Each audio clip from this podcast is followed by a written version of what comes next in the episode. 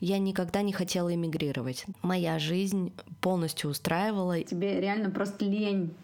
Проще что-то приготовить самому, чем куда-то ехать. Это действительно тяжело, когда тебе приходится отказываться от таких базовых вещей. Этот возраст, э, это совсем еще маленький, конечно, ребенок, которому нужно еще очень много внимания и участия со стороны взрослых. Всем привет! Это подкаст «Послушай маму» и меня зовут Таня Михей. В этом подкасте я собираюсь говорить о современном родительстве, о том, как теория привязанности выглядит и работает на практике, о том, как растут дети и как рядом с ними неизбежно растем и мы. Всем привет! Вы слушаете подкаст «Послушай маму» и сегодня у меня в гостях Оля Микитась, автор и ведущая подкастов. Это фактически первого подкастера, которого я пригласила к себе в подкаст. А также преподаватель, журналист и мама. Оля, это все про тебя. Это все про меня. Привет. Привет. Сегодня я пригласила тебя в свой подкаст, потому что я приглашаю вообще мам с разным опытом материнства, потому что часто, ну вот то, что мы видим через Инстаграм, это какой-то, ну условно говоря, канонический что ли образ матери, там у нее там есть муж, они где-то живут, у них там несколько детишек, да. На самом деле опыт материнства он настолько разнообразный, что мне бы хотелось э, легализовать и как-то показать, что вообще это настолько разная история, поэтому я приглашаю разных мам. У меня вот была уже а, в гостях мама особенной девочки, у меня в гостях была мама многодетная, у которой 13 детей. Вот. А тебя я пригласила сегодня для того, чтобы обсудить твой опыт материнства в эмиграции. Просто скажу, что вы переехали. Мы переехали, да. Полтора года мы уже живем не в России. Не в России. Где вы живете? Мы живем в Грузии, живем в Тбилиси. Ну вот, в общем-то, об этом я бы и хотела сегодня с тобой поговорить, про твой опыт, про то, как это все было, как это происходило, и в том числе в контексте э, детей, как они это переживали, как вообще э, происходил переезд, как они адаптировались. Ну, вот эти все вопросы мы сегодня обсудим с тобой. Но прежде чем мы начнем более конкретно говорить о детях, я бы хотела, знаешь, для начала просто спросить у тебя вообще, э, какое значение для тебя вообще имеет слово «дом»? Что ты в него вкладываешь? С чем оно у тебя ассоциируется? Это какое-то конкретное место, да? Как ты понимаешь слово «дом»? Вопрос отличный. А, супер рефлексирующий, и на самом деле я искала дом, наверное, и до сих пор его ищу последние полтора года, потому что мне сейчас 33 года, моей старшей дочери 11 лет, младшей 6 лет. И мы уехали из России в марте 22 года, а до этого всю свою жизнь я прожила в одном городе и буквально переезжала из одного района в другой. То есть у меня никогда не было опыта эмиграции. Я никогда не жила в месте, к которому мне нужно привыкать. То есть я думаю, что это будет достаточно многим знакомо, потому что когда ты живешь э, в одном городе, где у тебя есть родители, бабушки, дедушки, друзья и такое продолжительное время, ну то есть ты все равно находишься в какой-то своей зоне комфорта. И даже когда ты переезжаешь с места на место, как будто бы ты не теряешь чувство дома глобально, а когда тебе приходится выстраивать свою жизнь с нуля и выстраивать жизнь своей семьи с нуля в другом каком-то месте, в которое вы никогда не собирались, это сделать максимально сложно. И для меня дом, наверное, это то место, куда я могу прийти и где я чувствую себя комфортно, где мне хочется находиться. И я это чувство дома, вот как я уже упомянула, наверное, до сих пор ищу, но стало уже значительно лучше за это время, потому что все равно, кто бы что ни говорил, да, дом — это твоя семья, дом — это там, где ты. Безусловно, важно окружать себя такими вещами и предметами быта, которые тебе это чувство добавляют, то есть как будто бы они тебя заземляют. И первый год я себе совершенно не разрешала ничего покупать в нашу съемную квартиру, потому что, знаешь, мы буквально сидели первый год все время на чемоданах и постоянно с этим чувством внутри, а когда мы сможем вернуться, а вот скоро мы вернемся, а вот еще чуть-чуть. И потом, когда мы поняли, что нет, мы не возвращаемся, и, возможно, у нас не получится это сделать в ближайшие там 3, 5, 10 лет, да, разбег действительно такой большой, то ты начинаешь создавать этот дом вокруг себя. И для меня, наверное, таким первым и значимым событием стала покупка цветков в горшках И когда я начала покупать это, эти цветы в горшках, за ними ухаживать, растить авокадо из косточки и окружать себя вот этой зеленью, да, какими-то совершенно простыми вещами, разрешила покупать себе книги, разрешаю покупать себе свечи. И вот с этого момента, когда я разрешила себе и поняла, что как бы пути обратно нет, и нужно вот в то время, в котором мы находимся, создавать этот дом вокруг себя, мне стало значительно легче.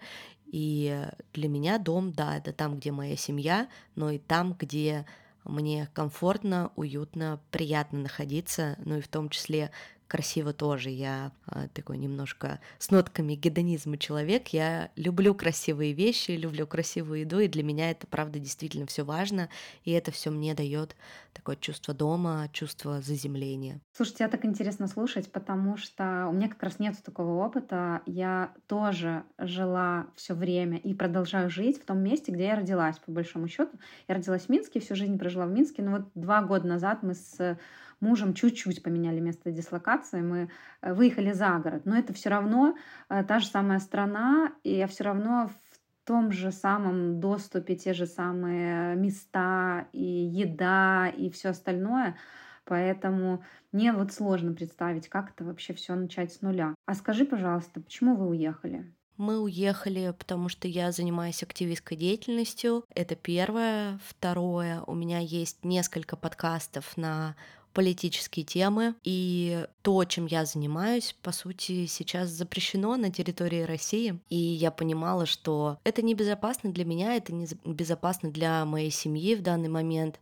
Ну и несогласие, конечно, с политической ситуацией в целом, да, и с тем, что началась война, с которой мы тоже категорически не согласны, мы уехали. Ну, то есть это был, во-первых, несогласие, а второе — страх того, что могут быть очень неприятные последствия для меня, и мне, конечно, бы в 30 лет не очень бы хотелось сидеть в тюрьме, если уж быть честными до конца. Мне все таки хочется жить жизнь, насколько это возможно, заниматься своим любимым делом, не бояться, ну и постараться дать своим детям то будущее, в котором им бы было комфортно жить и безопасно.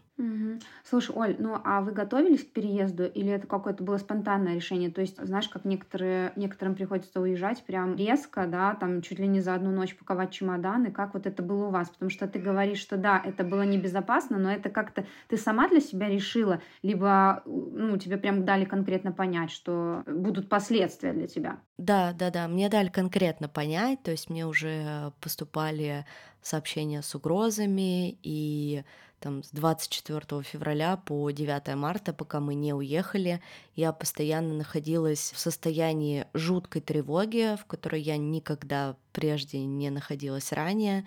Мне было максимально страшно.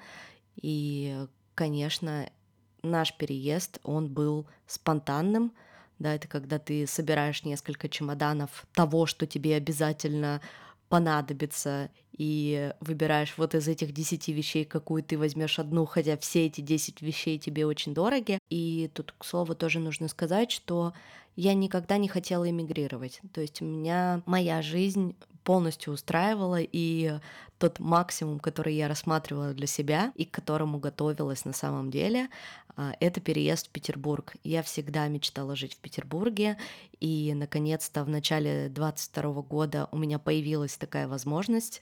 Я вернулась из Петербурга в январе, съездила в Москву в феврале, чтобы договориться об одном крупном контракте, который у меня должен был быть в 2022 году, и вернулась в Екатеринбург, начинала потихоньку уже собирать вещи в коробке, а, думать, как сдавать нашу квартиру, и тут начинается война. Конечно, это было полнейшей неожиданностью, и мы до последнего не верили, что это будет. Ну, я думаю, что никто не верил. И 28 февраля мы уже купили билеты в Ереван, а 9 марта уже оказались в Армении, а 10 марта переехали из Армении в Грузию.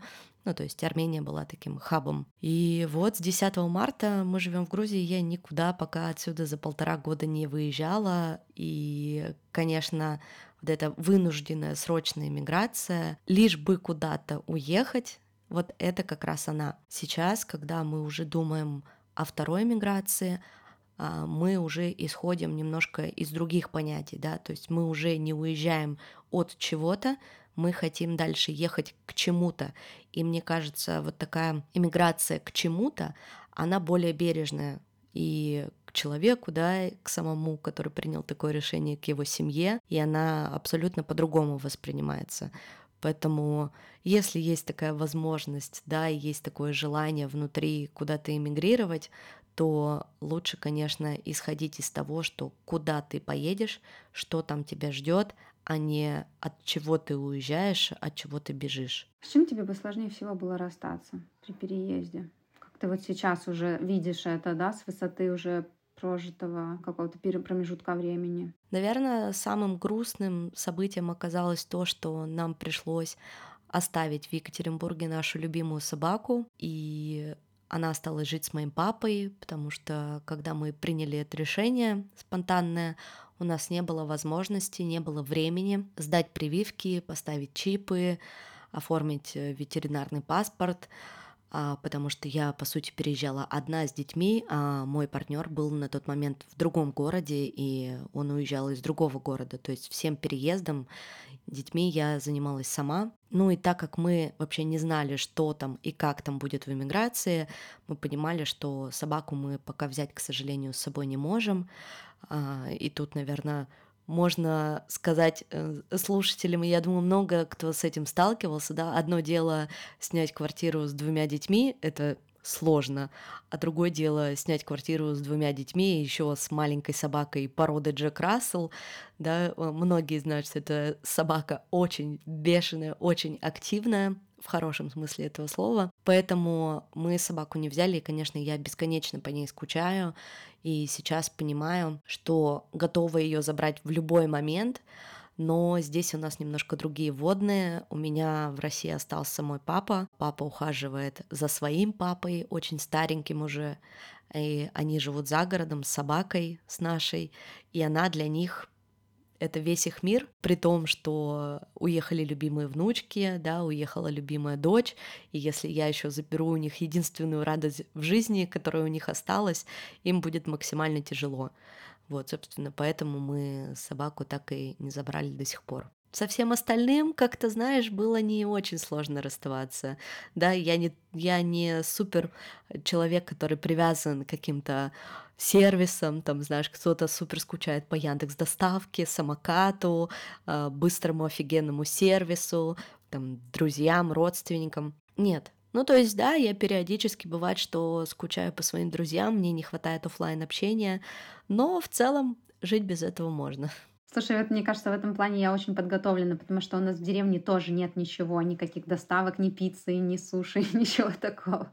Да, за всем э, этим нужно ехать в город, и не всегда это, э, знаешь, так, ну, то есть тебе реально просто лень проще что-то приготовить самому, чем куда-то ехать. Вот, а доставки никакие. Ну, кроме просто доставки продуктов обыкновенных, да, э, там доставка готовой еды нет, сюда не ездит, поэтому...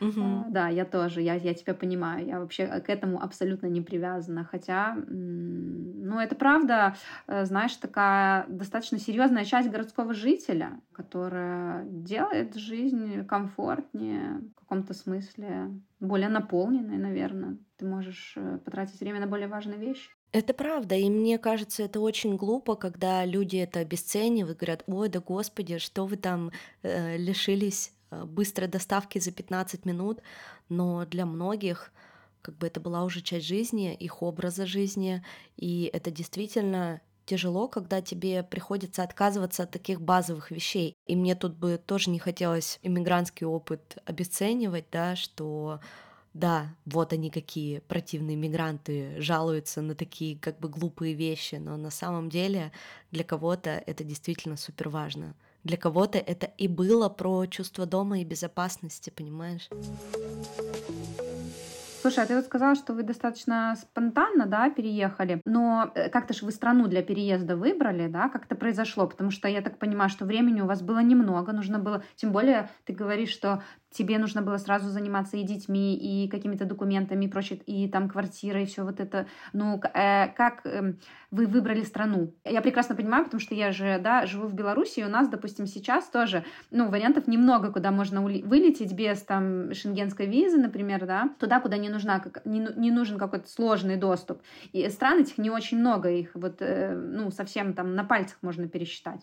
Вот, но все равно э, их какое-то количество, да, и из них можно выбрать. Как вы выбрали именно Грузию? Ну и Тбилиси, ты живешь в Тбилиси, именно город. Да, у нас тоже действительно не было шенгенских виз, мало было вариантов, куда можно было уехать. Плюс решение, конечно, принималось в таком очень быстром темпе. А, у нас было три варианта. Это Армения, Ереван, Грузия, а, либо Турция. Ну, соответственно, это то, куда уехали все мои знакомые и друзья, вот по всем этим трем направлениям.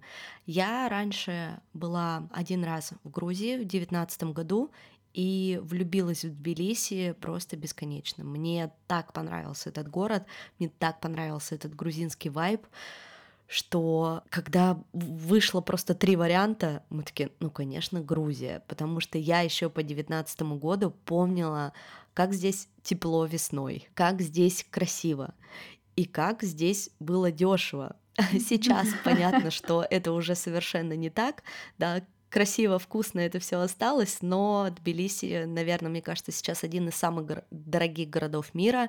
И вот недавно я читала исследование, что посчитали из всех стран, куда сейчас уезжают иммигранты, там была Сербия, Армения, Грузия, Турция и так далее.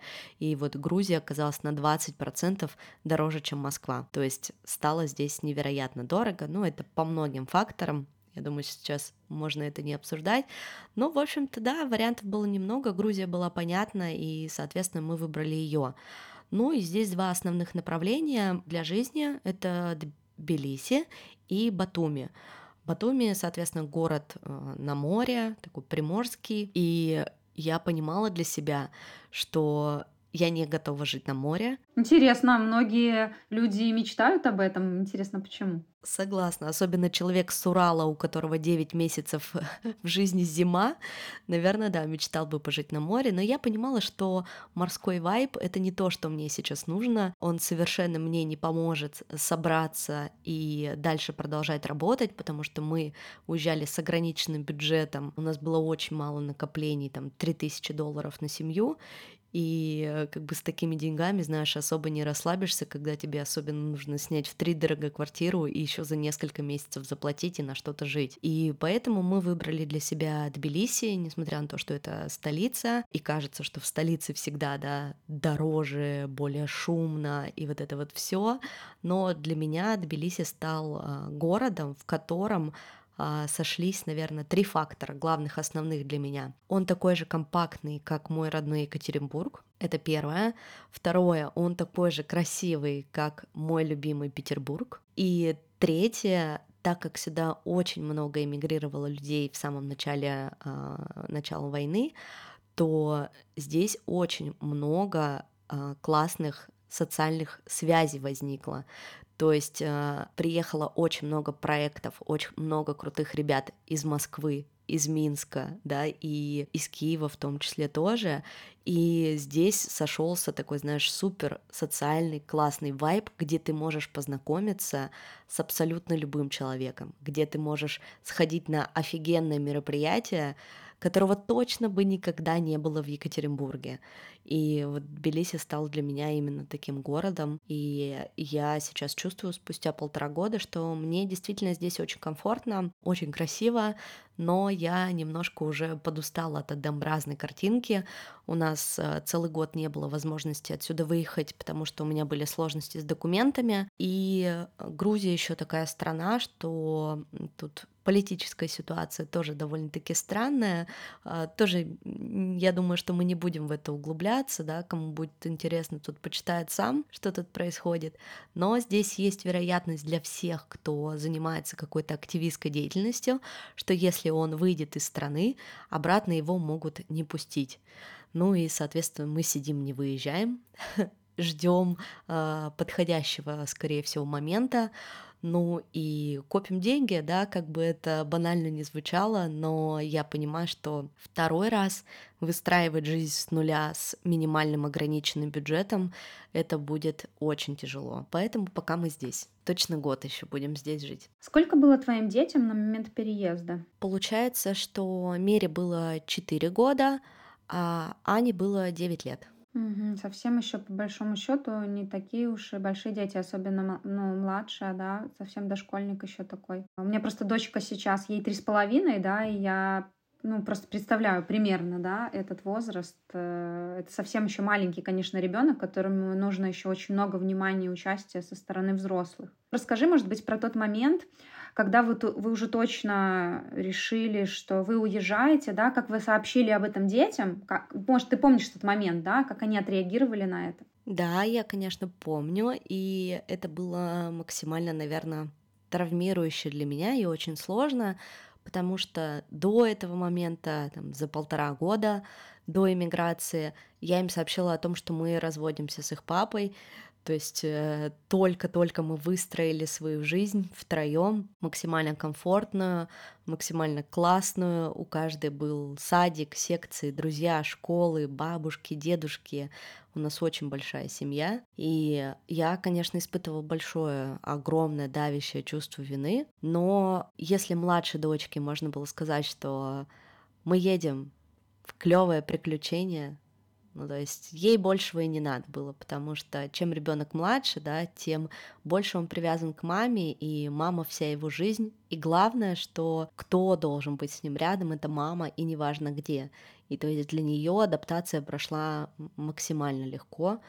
А старшей дочке я так честно и сказала, что смотри, есть вот такие вот риски для меня, и сейчас нам нужно уехать, и Возможно, мы сможем вернуться через несколько месяцев, а возможно, нет. Как она отреагировала? Ну, потому что девятилетний ребенок уже довольно много всего понимает, особенно если он живет в контексте семьи, как ты говоришь, да, у вас э, много родственников, вы близко общаетесь. Ну, насколько я понимаю, да, и дети угу. очень сильно включены в жизнь семьи, в общем-то, да, и, соответственно, у нее нет шансов не понимать. Девятилетний угу. ребенок это уже достаточно такой э, осознанный человек, который многое видит и многое понимает. Как она отреагировала? Она отреагировала достаточно спокойно, и она знает, что человек, для которого все однозначно, и что она действительно видела, что происходит, слышала, что происходит, потому что особенно на первой неделе после того, как началась война, все это еще обсуждалось, да, пока не было ужасных законов, обсуждалось как среди взрослых, так и среди детей в школах в том числе. И да, когда ребенок видел, приходя домой, насколько маме плохо, что она постоянно в телефоне там скроллит новости, общается со своими друзьями, которые сейчас находятся в бомбоубежище в Киеве, как она бесконечно плачет и объясняет, да, что все плохо, а потом она приходит в школу, и там дети в шутку, знаешь, шутят между собой, а вы за кого, за тех или за тех, он то есть у нее был полностью разрыв вообще ну, то есть шаблонов каких-то, и она даже не говорила нет, то есть она говорила, да, конечно, типа, если это нужно. Она тоже очень долгое время жила в ожидании, что мы вернемся, но потом, когда мы все поняли, что пока назад пути нет, она как будто бы с этим смирилась. Но вот сейчас, спустя полтора года, когда она пошла уже здесь в пятый класс, и у нее не совсем стали хорошо складываться отношения с одноклассниками, у нее постоянно вот эти мысли проскальзывают, что я хочу домой, я хочу вернуться, я хочу к папе, у нас там была такая классная жизнь. И это стало очередным челленджем, когда мне нужно было объяснить ребенку, что там уже не все так, как было раньше. И возвращаясь туда, нет вероятности, что ты сможешь вернуться обратно по, как говорится, по щучьему велению. И такого уже, к сожалению, не, ну, может просто не получиться. Вот, поэтому мы сейчас еще проживаем этот такой сложный период, когда вдруг ребенок захотел назад. Прекрасно я ее понимаю, потому что я а, сама очень долгое время находилась на этих эмоциональных качелях, и сейчас раньше просто, например, эти эмоциональные качели были через день, А сейчас они случаются реже, там, через неделю, иногда даже раз в месяц накатывает какая-то ностальгия, и ты такой, да, так, так хочется домой, но, увы, пока никак.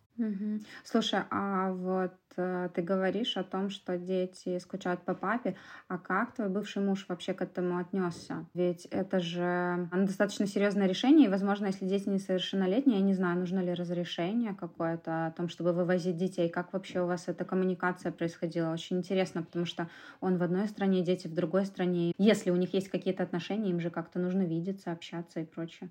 Расскажи немножко про это. Это максимально сложная какая-то история такая. Это сложная история, и она до сих пор сложная для всей нашей семьи, и в том числе для их папы. Ну, по сути, я просто к нему пришла и сказала, что нам нужно уехать, точно так же, как и пришла к детям, и что мне оставаться небезопасно. Там было множество вариантов, что давай ты детей оставишь сейчас здесь, потом, значит, я тебе их привезу, но мы сразу не рассматривали с моим партнером такой вариант, то есть, что детей нужно будет потом отдельно вывозить. Мы не знали, как все будет. Тоже нужно погрузиться немножко в контекст конца февраля, начала марта 22 года, да, то есть это постоянно закроют границы, не закроют границы, закроют выезды, не закроют выезды, там раз разным категориям людей. Ну, в общем, я понимала, что если дети останутся там даже на какой-то период, пока мы обустроим свою жизнь в Грузии, нет никакой вероятности, что я потом их смогу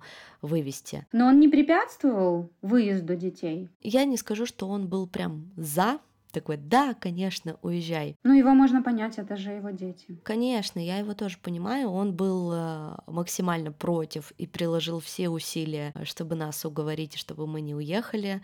Но я, видимо, очень твердо стояла на своем. Плюс также у него э, уже другая семья, где родились уже другие дети.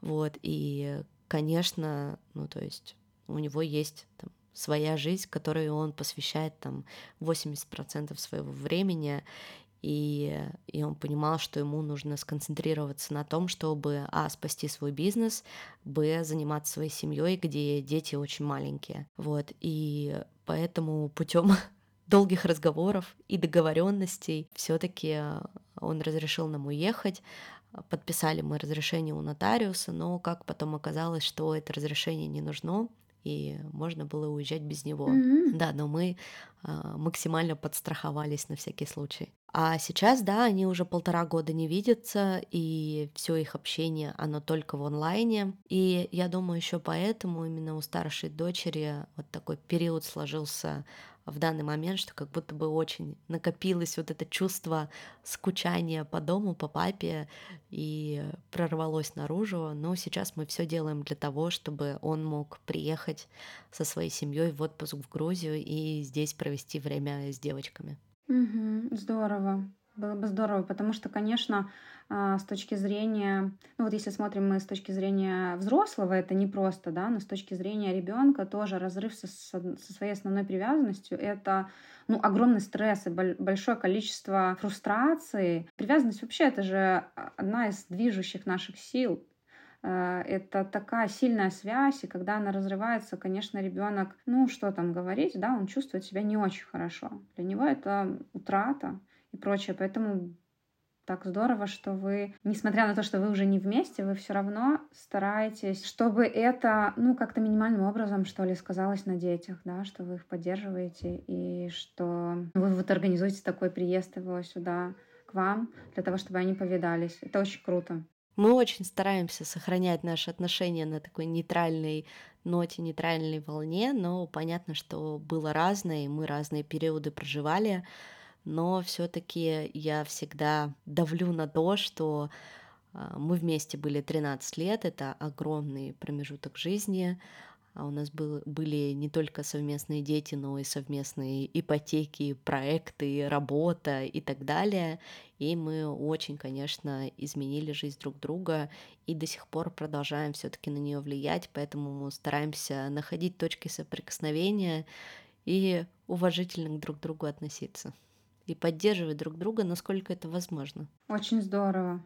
Знаешь, что еще хочу спросить, что вот ты упоминала об этом чуть ранее, да, что у твоей старшей дочки вопросы стали какие-то коммуникации с одноклассниками. А знаешь, вот эту тему, может быть, можешь поподробнее о ней рассказать? Как вы вообще искали детям сады школы? Были ли вопросы с непониманием языка? Потому что часто, ну, это такой вопрос иммиграции, да, когда ты приезжаешь в новую страну, ты не знаешь языка, и пока ты его не подучишь, хотя бы на каком-то бытовом уровне, то все общение становится колом, что ли. Как вот э, с этим было? Я всем рассказываю историю, что у моей дочери на момент ее пяти лет было пять разных детских садов, потому что на ее на ее возраст выпала пандемия, а, иммиграция, ну, в общем, и, соответственно, мы постоянно, постоянно меняли коллективы, меняли садики, и здесь она уже ходит в свой второй детский сад, но, наверное, детский сад было найти проще всего, потому что мы просто сначала нашли первый детский сад около нашего дома, абсолютно случайно. Потом он, к сожалению, закрылся, и мы буквально через пару дней нашли новый дет детский сад, который тоже около нашего дома. Здесь тоже нужно понимать контекст Грузии, потому что страна стране рознь, но, например, в Грузии максимальное количество людей, особенно взрослого возраста, после 30, после 40 лет, а, хорошо знают русский. Да, они в основном как бы на нем не говорят, но все тебя понимают, и если что, всегда можно использовать английский, ну и плюс мы выучили грузинский на таком базовом уровне, то есть мы можем сказать какие-то односложные фразы, можем прочитать, что написано, и даже частично понимаем, что нам говорят. Но коммуникация у нас при этом все равно больше на русском и на английском. Здесь тоже очень хорошо все знают английский язык, особенно молодое как раз поколение. Вот, и поэтому с садиком совершенно не возникло никаких проблем. Он а, русско-грузинский, там есть как русские дети, так и грузины разного возраста, от полутора лет до шести. Здесь в основном в шесть уже все идут в школу, но мы в этом году в школу решили не ходить, решили продлить еще детство детским садом, потому что детский сад, я считаю, это супер классная вещь, супер прекрасная, удобная, и лучше помощника для родителя, чем хороший детский сад, точно не найти. Вот, поэтому с детским садом вообще абсолютно никаких проблем. Да, он частный, платный, но супер коммуникация с преподавателями и с детьми, что Мира, моя младшая дочь, обожает ходить в детский сад у нее там появились уже свои друзья. Она лучше всех в нашей семье говорит на грузинском языке, очень бегло, очень прям все понимает классно. И даже сейчас, когда мы с ней приходим в магазин, и мне нужно задать какой-то вопрос по-грузински, я прошу а, ее это сделать. И она мне переводит и говорит за меня по-грузински. Вот человек всего 6 лет. Может быть, ты еще про старшую тогда дочку свою расскажешь, да? Потому что я вижу, что младшая... Ну, это правда, это, это по большому счету правда. Для детей вообще, особенно для маленьких, это, конечно, вот где мама, там, значит, э, тепло, уютно, безопасно, и поэтому Э, дети маленькие, хотя тоже, конечно, бывает по-всякому, да, это очень зависит от, э, вообще от особенностей ребенка. У меня, например, старший ребенок высокочувствительный, я думаю, что если бы нам пришлось переезжать, ему бы переезд дался сложновато, даже несмотря на то, что мы были бы там рядом с ним. Здорово, что у твоей младшей дочки все хорошо сложилось. Это правда. Это очень забавно про дочку переводчика. Вот. Можно пользоваться, да? Да-да-да. Э, получать какое-то что-то. А что касается старшей дочки, так получилось, что мы третий класс не закончили, да, то есть мы забрали свои документы в марте, и у нас еще оставалось три месяца до конца года, Соответственно, мы заканчивали его удаленно. Но удаленно нас аттестовали, мы просто делали домашнюю работу здесь, то есть взяли с собой все учебники и отправляли фотографии домашних заданий, и нас наша учительница аттестовала. А вот уже в четвертый класс мы пошли сначала здесь в частную русскую школу, которую открыли тоже вообще очень случайно рядом с нашим домом, чуть ли не в одном помещении, где находился детский сад в этом же здании. Мы такие, о, как классно, как удобно, и вроде программа такая интересная, небольшая нагрузка, всего по 4 урока в день, никаких домашек, формы. Мы подумали, вау, круто, но они не набрали достаточное количество учеников в классы, и поэтому в нашем классе, например, было только два человека, это Аня и еще один мальчик. В тот момент мы столкнулись с буллингом, у них не сложились отношения с этим парнем. И они учились вдвоем и как бы конфликтовали. Они учились вдвоем, да, и очень сильно конфликтовали с друг с другом. И руководство школы выбрало позицию защищать этого мальчика, который обижал Аню. И тогда мы решили покинуть эту школу поняли, что нам такое отношение, отношение такое к нашему ребенку точно не подходит. И после этого мы уже в конце декабря прошлого года начали искать новую школу, и по рекомендации наших друзей поступили в американскую школу здесь, в Грузии. Georgian American High School в четвертый класс нас взяли, и мы, конечно, были очень довольны и счастливы, потому что обучение в этой школе полностью на английском языке. Сначала нам было страшновато, но мы поняли, что мы справимся, потому что среда максимально благоприятная, и маленькие классы до 15 человек, в основном все такие же переехавшие отовсюду, как и мы, и мы подумали, что это будет очень классной идеей. И действительно, первые полгода в этой школе, ну, получается, до конца четвертого класса, Аня нашла очень много себе друзей, она классно адаптировалась, и подружилась с многими ребятами, но самой главной нашей проблемой это было обучение, оно было максимально сложное, и, вы знаешь, как когда ты сидишь вдвоем уже в ночи точнее, втроем в, нашей, в нашем случае, да, родители и ребенок над этими учебниками, а времени уже 12 часов, а вставать в 8 утра. В общем, мы все полгода занимались учебой, подтягивали хвосты. Ну, такой сыграл очень хороший задел на будущее, потому что, когда она пошла в пятый класс, я увидела, насколько уровень ее английского э, стал высоким, и ей стало проще даваться учеба, но здесь мы столкнулись уже с другим, что учеба дается легче, а вот подростковый возраст говорит сам за себя, гормональные перестройки и так далее, все, что за этим следует. Начались проблемы с одноклассниками, и я прекрасно понимаю, что все находятся в подобной ситуации нашим, всем тяжело, и детям в том числе, возможно, до многих как раз только сейчас стало доходить, что с ними произошло, но и плюс гормональная перестройка, без этого точно никуда, всех штормит, и они пытаются найти между собой выстроить эту коммуникацию. Не всегда это дается просто. Но, в общем, сейчас мы испытываем в учебе в школе кое-какие трудности, но я думаю, что тоже это все решаемо, потому что все родители в классе супер адекватные, все разговаривают с друг другом, плюс руководство школы тоже заинтересовано в том, чтобы у детей была классная, приятная атмосфера. Ну и мы, как родители, конечно, максимально стараемся ее во всем поддерживать и помогать ей. Слушай, ну ты вот так классно, тепло говоришь о своих детях, да, и я, знаешь, о чем думаю? А, вот у детей абсолютно точно есть на что опереться, да, это ты, их мама, которая делает для них много для того, чтобы они чувствовали себя комфортно и в новой стране, да, и в школе. Ну вот как бы я слушаю тебя и вижу, что ты, ну, видишь, да, вот ребенку было плохо, ты забрала ее от того места, где ей плохо, переместила ее в какое-то более подходящее место, с более подходящими благоприятными условиями. А сама ты, ты, как справляется тот человек, который заботится о других. Как ты справлялась с переездом? Была ли у тебя какая-то помощь? Как ты сейчас справляешься с тем, что ну, вот тебе приходится э, дочку свою поддерживать, да, уже в подростковом возрасте?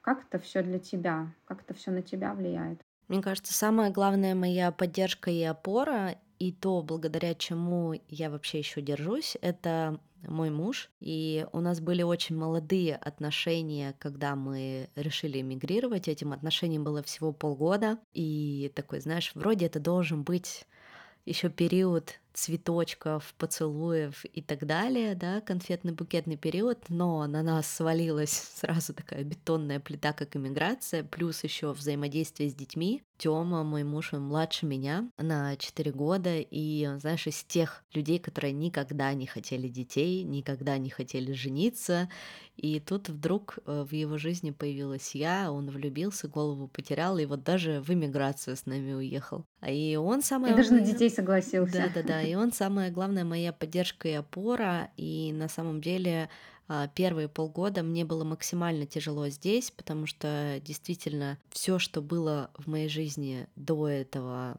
было потеряно, и я очень сильно переживала, потому что, знаешь, когда ты что-то теряешь по своей вине, ты понимаешь, что ты накосячил.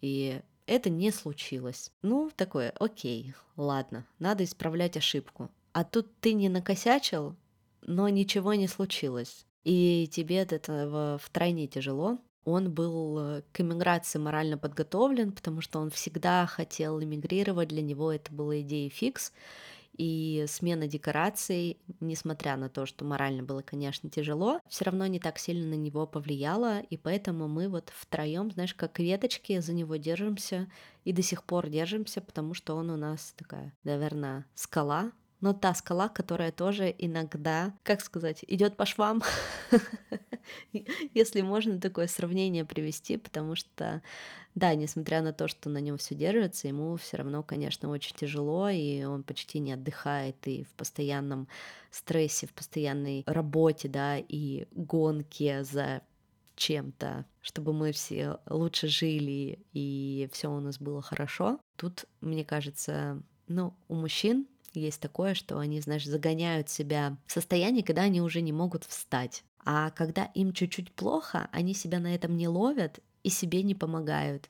И мне кажется, вот мужчинам нужно вот этому учиться, да, то есть больше чувствовать себя и не бояться просить о помощи и поддержке да, потому что вот э, сейчас мы, конечно, первый период, он меня поддерживал, потом были разные периоды, когда этой поддержкой выступала я, и когда на мне держалось все.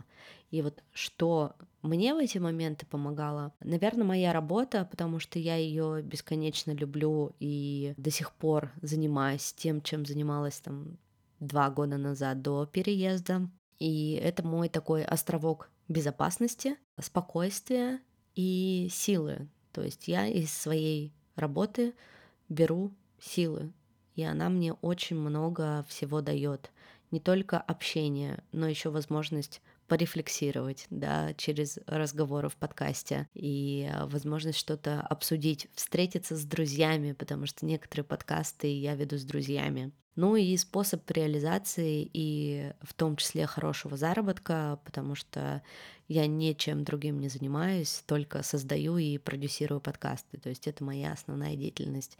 И вот работа мне очень сильно помогает. Ну и плюс какие-то способы самоподдержки, типа медитации, психотерапии, у меня их было несколько, как личная, так и групповая в прошлом году. Прогулки. Я очень люблю время в одиночестве, очень люблю гулять одна, проводить время без никого. Вот оно меня, конечно, очень сильно заряжает и дает очень много сил. Ну и, наверное, различные всякие бьюти-штуки, типа массажей, э, спа и так далее, что мне очень редко удается э, сделать для себя, но все-таки я прям стараюсь, заставляю себя иногда выделять на это время, потому что кто бы что ни говорил, но в этом, правда, очень много поддержки и любви к самому к себе. То есть, когда ты намеренно выделяешь время на что-то, что приносит тебе много удовольствия и радости, ну, ты себя хвалишь, да, то есть ты не только удовольствие получаешь, ты такой, ты молодец, да, ты галочку поставил. Вот, поэтому такие, мне кажется, самые простые способы поддержки, ну и партнер, партнер, да, на первом месте, самая главная поддержка. Круто, Оля, очень круто. Приятно так слушать тебя. Скажи, пожалуйста, что тебе больше всего нравится на новом месте? Про то, с чем тяжело было расстаться, уже поговорили, да? Ну, в общем-то, что больше всего нравится тут, в Тбилиси, где ты живешь, в твоем доме новом, в стране? Наверное, на первом месте будет погода. Мне э, бесконечно нравится теплая осень, и я очень люблю и осень, и весну в Тбилиси, потому что в моей жизни, пока я жила на Урале, не было как таковой осени и не было никакой весны. Э, буквально эти самые приятные сезоны для меня пролетали, знаешь, за одну, за две недели, и ты только начинал наслаждаться, как все, уже снег пошел. И здесь я, конечно, бесконечно рада тому, что здесь максимально приятный климат для меня, и мне в нем комфортно, потому что все эти шапки, сапоги, э, теплые куртки, 10 комбинезонов. Я это ужасно все ненавижу, и это меня осточертело. Конечно же, еда. Я из тех людей, которые очень любят вкусно покушать. И люди, за полтора года я ни разу здесь не столкнулась э, с дискриминацией или с тем, что меня кто-то оскорбил или что-то мне сказал неприятное. Ни разу. Вся коммуникация с людьми, которая у меня здесь происходила, она была супер приятной. И очень часто меня спрашивают э, грузины, с которыми я общаюсь, никто ли тебя тут не обижает, все ли у тебя хорошо, нужна ли тебе какая-то помощь. То есть я максимально чувствую заботу о себе, да, и, наверное, опять же повторюсь, я несколько раз уже это слово во время нашего разговора говорила, безопасность. Я чувствую себя здесь в безопасности. Для меня это сейчас самое главное. И, наверное, для моего ментального здоровья это был лучший вариант. Ну и плюс, э, так как я интересуюсь журналистикой и стараюсь развиваться в этом, то Тбилиси стал тоже для меня таким местом, где это стало возможно. Потому что особенно первый год после начала войны а, в Тбилиси сконцентрировалось максимально много а, народу с точно такими же взглядами и ценностями, как у меня. И я для себя нашла очень классное поле людей, а, с которыми у меня нашлось очень много всего общего, и я смогла здесь принять участие в нескольких журналистских проектах, я смогла здесь создать подкасты, которые действительно были для меня важны и которые я не могла бы создать, а, например, находясь в России. И все это повлияло на мое профессиональное развитие и рост. Для меня это очень важно. Оль, и вот с высоты своего опыта уже мигрантского, да, но полтора года это вроде как и немного, с одной стороны, с другой стороны, тебе удалось, э, насколько я слышу, и организовать свою жизнь достаточно комфортно. Я даже цветы уже купила в горшках, да. Это уже прям вообще можно сказать, что такой показатель, да, коренного жителя. Так вот, с высоты своего вот этого иммигрантского опыта, что бы ты могла посоветовать тем, кто еще только э, решается на переезд э, раз и два на переезд с детьми? Ну, это тоже немаловажно, потому что на самом деле как бы многие как раз-таки и не решаются на переезд, потому что у них есть дети. Вот я очень часто слышу эту историю про то, что, э, ну вот, э, как бы гораздо проще переезжать, когда у тебя пока еще нету детей. Вот. Э, что бы ты могла сказать вот тем людям, которые, у которых уже есть дети, но они вот как бы решаются на переезд? Может быть, ты могла бы им какое-то послание такое произнести? Я, безусловно, согласна с теми, кто говорит, что с детьми это сделать максимально сложно. Это правда. Мы буквально вчера с мужем разговаривали о том, что, представляешь, если бы вдруг так э, сложилось, что у нас детей бы не было, мы могли бы каждые там 3-6 месяцев жить в разных странах, в разных городах, мы были бы супер мобильные, нас бы ничего не держало на месте быстренько по одному этому рюкзачку за спину закинули и погнали. Это, конечно, намного легче, особенно когда вся твоя работа в онлайне, и для того, чтобы работать, тебе нужен только телефон, ноутбук и сотовая связь, да, или Wi-Fi. Те, кто хотят переехать с детьми, мне кажется, здесь э, нужна какая-то более глобальная цель, чем просто желание переехать. А, например, моя цель — это дать моим детям все самое лучшее, и чтобы они не соприкасались с тем плохим, что может их разрушить, что разрушит в них людей. И для меня это важно. И кто бы что ни говорил, что да, у нас э, такие ценности в семье, мы их не пропагандируем, но ребенок живет в условиях, что ему нужно ходить в школу, слушать разговоры о важном и прочий бред, который ему заливает в уши. А для меня это ну, ни в коем случае неприемлемо. Я понимаю, что... Я прекрасно понимаю тех людей, которые говорят, да нет, он у меня эти уроки не слушает, и вообще он не подвержен пропаганде, потому что а мы-то нормальные, мы другое пропагандируем. Но я думаю, что эти люди просто, как бы они на меня сейчас не, оби... не обижались, это их способ успокоение, возможно, но я понимаю, что для меня это неприемлемо. И вот мне кажется, что если вы думаете о том, уезжать вам с детьми или не уезжать, да, и дети тот фактор, который вас останавливает, для меня дети тот фактор, который мной движет. И я хочу ехать дальше. Не потому, что мне плохо в Грузии, а не потому, что нам здесь что-то не нравится, а потому что я знаю, что в другом месте я смогу дать им еще больше. Не только свободу и безопасность, которая у них есть здесь, но и возможность учиться на нескольких языках, путешествовать. То, чего сейчас мы лишены. А я стремлюсь к этому.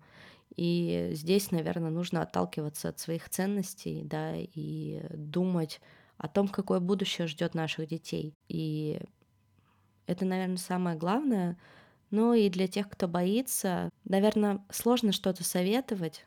Тут больше... Я, я такой, знаешь, приверженец а, таблиц различных, а, составления списков. Попробуйте составить список, сделайте таблицу, плюсы, минусы. И если плюсов будет больше, ну, соответственно, вы, вы найдете решение. Если минусов будет больше, значит, вы тоже найдете решение. И тут только честный диалог с самим собой, исходя из своих ценностей и целей в жизни. У меня ценности такие, которые сейчас не соприкасаются с российской действительностью. Увы, как бы мне грустно от этого не было. Оль, спасибо тебе большое. Спасибо, что ты согласилась прийти и поговорить со мной про твой опыт иммиграции с детьми. Мне показалось, что подкаст получился максимально честным. Ты так ну, честно и открыто отвечал на вопросы. Вот за эту честность, искренность тебе отдельно большое спасибо, потому что я думаю, что это очень важно. Потому что сейчас многие, во-первых, переживают и опыт иммиграции, и опыт иммиграции с детьми, да, и когда человек слышит про то, что я не один такой, и тоже другие люди э, сталкиваются с такими же проблемами, это как-то, ну, всегда легче э, переживается тогда. Спасибо тебе большое. В описании к этому эпизоду я оставлю ссылки на твои социальные сети, а также на твои подкасты, которые ты делаешь, да, для того, чтобы люди могли их э, найти, послушать и, э, ну, в общем-то, найти, да, для себя что-то новое. Вот, спасибо тебе огромное. Мне было очень приятно с тобой разговаривать. Спасибо, Тань, мне тоже было очень приятно поговорить с тобой. Я любитель поговорить, как ты понимаешь, автор шести подкастов, и мне все время мало. Шести подкастов, ничего себе. Я, знаешь, я тоже с, с удовольствием послушаю остальные, потому что я знаю твой подкаст только а, нормально же общались. Я, в общем-то, через него с, с тобой и познакомилась. Угу. Вот, и я послушала, там у тебя достаточно много выпусков, вот, но я много тоже выпусков послушала. Особенно, знаешь, я послушала э, этот последний выпуск с Аглаей, mm-hmm. э, у вас был, про то, как помогать подросткам вообще взрослеть, да. Очень круто, на одном дыхании. Я ехала куда-то, и прям вот, по-моему, 40 минут длится выпуск, и я вот 40 минут э, прослушала от начала до конца. И редко так у меня получается большие выпуски слушать, но я прям не могла остановиться, потому что очень круто. Ну, это еще не, не, не мой случай, но подростки мне все больше и больше интересуют, знаешь, как там с ними вообще общаться. Мгм. Хочется заглянуть немножко туда. Но, ты знаешь, э, я считаю, что самый лучший детский возраст от 3 до 7 лет. И вот пока ребенок в таком возрасте, нужно прям наслаждаться этим периодом и ни в коем случае не хотеть приблизить подростковый период, потому что всем родителям подростков шлю лучи поддержки, сил. Ну и спасибо тебе большое за то, что ты делаешь. Это правда очень важно и очень ценно. Желаю твоему подкасту много прослушиваний, звездочек на Apple подкастах и сердечек на Яндекс Музыке. Пока, спасибо. Спасибо большое. Пока. Ребята, спасибо всем большое за то, что вы послушали этот выпуск подкаста про иммиграцию. В описании к этому эпизоду я оставлю ссылки на свои социальные сети, на социальные сети Оли Микитась и на ссылки на ее другие подкасты. Услышимся в новых выпусках.